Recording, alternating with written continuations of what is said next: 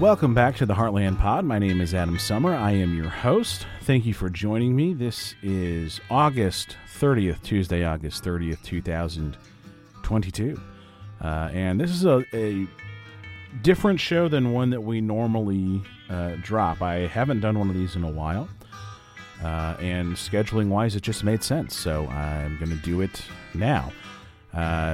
Thanks for thanks for being here. By the way, uh, if you're new to the Heartland Pod, just a couple of things. Uh, make sure you subscribe. It's the easiest way to help us out. And if you've been listening to us for a while and you haven't done so, subscribing and leaving us a rating is very very helpful. It's a it's a huge way to help us stay up on the charts on iTunes and Spotify and things like that, so that when folks go looking for a show, they can find this show. It sounds sounds uh, simple because it is simple, uh, and so that's that's really a, huge way to help. Uh, you can also follow us on all of our social media. We're on Twitter at the Heartland Pod. We are on Facebook and Instagram and TikTok as well as the Heartland Pod. And you can find us online with heartlandpod.com. And if you really like what we're doing, if you want to help us out, if you want to give us a little bit of support financially to make things a little bit easier to make these shows, uh, you can do that. You can go to heartlandpod.com and click on the Patreon button. You can subscribe to our shows right there on Patreon and get extra stuff. Uh, we do some extra shows, uh, some last call episodes where we deep dive on something and uh, kind of cut loose a little bit. We do some live streaming over there. Uh, we do some blogging over there. So, all kinds of different things you can get by being a supporter over on our Patreon. And uh, to all of the folks who are doing that already, we we appreciate it so much. It makes such a big difference as we try to uh, you know move this project forward and to change the conversation uh, because that's that's what we're trying to do here uh, in Missouri and around the heartland and and who knows who knows the nation at large right? The world nay I say the world.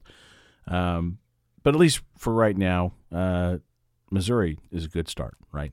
Um, so why is this show a little bit different? Um, well because it's just me and I'm just going to talk for a little bit uh, I was having a thought, and the thought turned into a little bit of writing, and that turned into um, pages uh, of of writing, uh, about four pages of writing um, total. And it was just kind of an idea that was kicking around in my head. Uh, so I thought, uh, you know what, I'll just go ahead and record it, and I'll make it the show this week for Tuesday. Um, another thing that before I get to it, this is sort of a random thought. Um, we have no affiliation with the Heartland Institute, and I think that's probably a good thing for folks to know for sure. Um, in fact, we have no affiliation with anything. We're completely uh, independent. Uh, we have a small media company that uh, three of us own, and then we have six folks who work on shows in different ways and uh, you know provide different parts of what you hear as the feed for the Heartland Pod.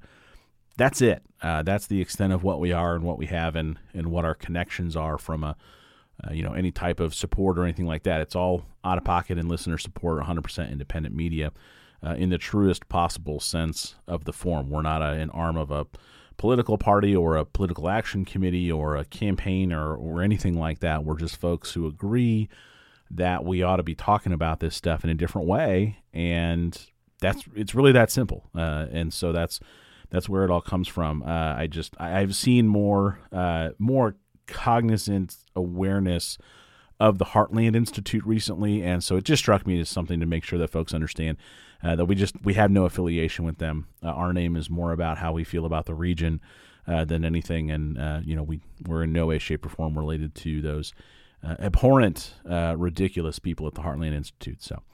Uh, all right. So what am I talking about? This is uh, it's kind of a longer version of the opening statement, uh, and it's a thought that I have titled "Destruction of Choice," um, and I think you'll see why the title is what it is. But uh, you know, the essence is is essentially just that you know we get caught up with these arguments about freedom and what is freedom and what isn't freedom and we are so bogged down in arguments about things that aren't real, um, that don't matter at all, and we miss the bigger picture as a result. And so uh, we've talked about several times that you know 2022, Donald Trump's not on the ballot, uh, but progress is on the ballot. Progress is always on the ballot. I've said that several times into the microphone.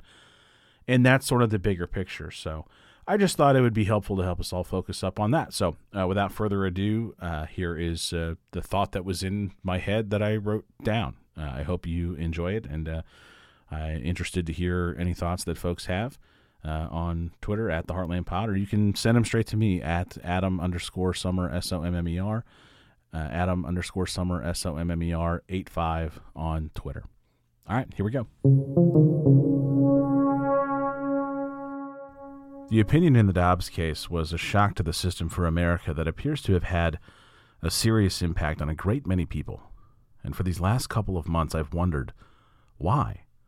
Why was this opinion, this issue, this particular incursion into basic freedom, why is this the line for so many people? And then it hit me. By making abortion illegal, it destroyed an illusion. It destroyed the illusion of choice. You see, we as people need the choice on the surface. We crave the choice. Choice is, in reality, the basis of the perceived freedom we experience in the United States. Your choice of where to live, what clothes to buy, to wear, to leave in your closet is a reminder of the lie we tell ourselves about the choice to get into better shape. The choice of food to eat. You ever try to pick a restaurant with a group of people? It's a nearly impossible task. Choice keeps us busy. The more choices we have, the less likely we are to realize how little our choices actually matter. Think about the kinds of things we've seen explode as the base of arguments about freedom.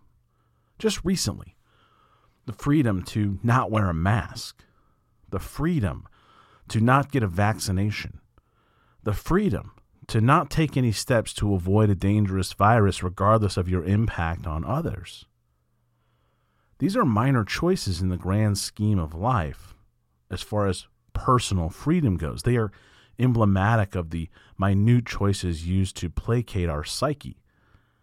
We can see this illustrated at the grocery store. Dozens of options for bottled water, more varieties of chips, breakfast cereal, cookies, soda, alcohol you could spend a half an hour in just those aisles.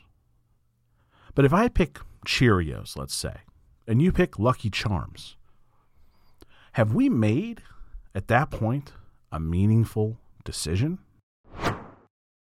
The more we're able to simplify our actual decisions, the easier it is to distinguish the real decision, the substance, from the superficial decision, the flash that distracts us, keeping our minds busy with saccharine while the real decisions are made under the radar. Take the cereal question. If we simplify that issue from the kind of cereal you're buying to simply are you buying cereal, we eliminate a superficial level. But that can be taken a step further. From cereal, we can zoom out again. It takes it all the way back to grain. From grain, we can go to being simply food, and finally to the ultimate level of mere sustenance. We have at our fingertips in modern society, in most areas, the ability to procure sustenance for human survival with great ease compared to even 100 years ago. Go another 100, and most meat consumption is either a, a fresh kill or a brine stored meat in a barrel. Survival itself was the core of existence in many ways, and today, we still have remnants of this with the many festivals in the fall, old harvest festivals, periodic feasts on holidays. At some point in the developed world, we crossed the threshold from surviving to living. Now, many of us take vacations in the summer months. The thing that is often sold as American culture, it's barely 70 years old at best. We take these vacations in the summer and they were sold to us as a way to unwind from the stress of a modern life for the time once reserved for working. Make hay while the sun is shining, the saying goes, because once the winter months would come, if, if you didn't have it, if you didn't have the means to survive, if you hadn't made hay while the sun was shining, well, it could be more than a long winter. It could be deadly. In those conditions, ruling the people is simpler. When the people do not have time to contemplate the issues of the day, those in power need not worry about the future. It perpetuates itself. Threats to power are easily detected, and the incumbent is rarely at risk. Today, however, the power dynamic is visible in new ways. With shows like this, with the ability for all of society to be connected instantly, with the ability to replace hunting and gathering with easy trips to the grocery store, and now not even grocery stores themselves, just go to the pickup, maybe even delivery. We have created time on a scale that we did not have prior, even with the nearly limitless supply of entertainment options and content from streaming and cable, of uh, everything else on the internet. We still have an ability now to stop and watch the way power is created, the way it's held, the way that power is utilized, wielded on a daily basis. And if you're so inclined, 24 7, you can be paying attention to that. And those with the power, they're fully aware. And this is where the necessity of that blanket, that illusion of choice becomes so useful. Choice itself leads to a need for self approval. The original decision making, the way it was described, the true philosophy behind it, Plato's cave, the decision to reject the shadow in favor of the sunlight, the decision to step out of the cave and see what else exists, the decision to leave the security and safety of what is known for the unknown. Self approval is tied to our decision making. I got the best thing. I got the best deal. I know the secret to make the right decision. I buy the right make of automobiles. You don't understand what I understand. I buy the best clothing at the best value. The choices I make are all better than yours, and by default, that makes me better at making my choices, which makes me better. Now, I'll extend that, even subconsciously, into politics, since I've already convinced myself anyway of my own superior decision making skills. Is it any wonder then that my political choices are smarter and better as well? At least to me. With that, the dichotomy is set up the objective and factual approach, on the one hand, desiring to approach every decision as its own distinct issue worthy of evaluation, and the subjective, I know the answer because I always get it right approach which is not interested in consequence, only in the self approval of making the right choice. This is why folks will vote for the perceived winner in a primary. This is why folks will defend obviously bad politicians, because to admit fault for their choice is to admit fault for themselves. So we disagree. Then we agitate one another. Then we clash. Meanwhile, those in charge continue to sell us our food, our clothing, our electronics. They continue to take our money. They continue to convert small amounts from each one of us into large piles of gold in the dragon's cave. Regardless of how you vote, your money spends just the same. And with modern economic responses, even spending can be siloed into political and self identification models. Buy this coffee. It supports a cause that you agree with. Don't eat at this restaurant. It supports a cause that you don't agree with. Don't watch that show. It's made by these people. Watch this show. It's more inclusive. We make our choices and we feel like we're exercising power in doing so. But in the end, the only choice we are making is to perpetuate the same cycles of power. Only by recognizing the distinction, by realizing that the color of the cereal box is meaningless to the purpose of the contents. That which show we watch doesn't change the fact that we're still sitting using our brain power to simply take in the creation of somebody else. Only when we stop and think about that can we rise out of the cycle of power and extraction of resources that keeps the same small group of folks propped up in power while the rest of us fight with one another over largely irrelevant choices. Freedom isn't the right to smoke a cigarette indoors or to own a 30 round magazine for ammunition or the ability to choose a vegetarian option at a restaurant. Freedom is realizing those issues are secondary to the reality in which we live and having the courage to admit the difference. We have, as humans, spent our time on this planet mostly fighting about choices while failing time and again to realize that the ultimate choice, the ultimate freedom, is to realize our own insignificance and not pretend that we are the star of our own personal drama, our own personal show. Choice, in and of itself, is destructive. Choice leads us to our own personal destruction. As we silo off in our own choices, it becomes virtually impossible to see the interconnectivity at work. You don't think about the fact that the choice that you made is one of a million people making the same choice. You don't think about the fact that your decision making is probably very similar to other people's decision making or the way that it's been impacted by advertising. I personally love advertising. I love it. I like to admit when it works. I like to admit when it moves me to spend money. Because it helps me see that exactly that the choice is the leading cause of the destruction. The elimination of the choice with the Dobbs decision, the elimination of the existence of what felt like the safety of choice is why it hits so hard. It's not that Dobbs made it so that abortions can't happen. We know that that's not true. Abortions can happen, abortions are still happening. What it does is it eliminates the safety of the choice, it eliminates the feeling that the choice exists, the knowledge for women and for anybody who could bear a child that they aren't going to be put in a position where they don't have an ability to make a choice. And that's really the core of the issue. It's the safety that the choice signifies. In this instance, in the Dobbs instance, in the instance of abortion, of making that level of decision, that type of choice, that is real freedom.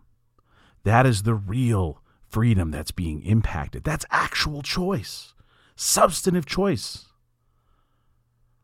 It's not the packaging, it's not the color of the cereal box, it's not the flavor of the alcohol. It's a real fundamental core principle of actual human freedom. What to do with our body what to do with our life. The decisions we get to make, the decisions we get to control about actual core existence, about actual survival. That's why it hits so hard. That's why the destruction of choice in this instance is so animating for so many people. It's why choice in and of itself, simply having choice, doesn't create freedom. It's the type of choice that matters. It's the kind of freedom, the core principle of freedom that matters. And for the first time in a long time, we have felt a true erosion of actual freedom in this country and I hope everybody understands it. I hope everybody understands it. The Heartland Pod is a production of Midmap Media, LLC. Follow us on Twitter with at the Heartland Pod. With email, you can reach us, heartlandpod2020 at gmail.com, online with heartlandpod.com. Subscribe, and please sign up for our Patreon with patreon.com slash heartlandpod. Become a podhead or an official Podgressive today and unlock all of our content. See you at the next show.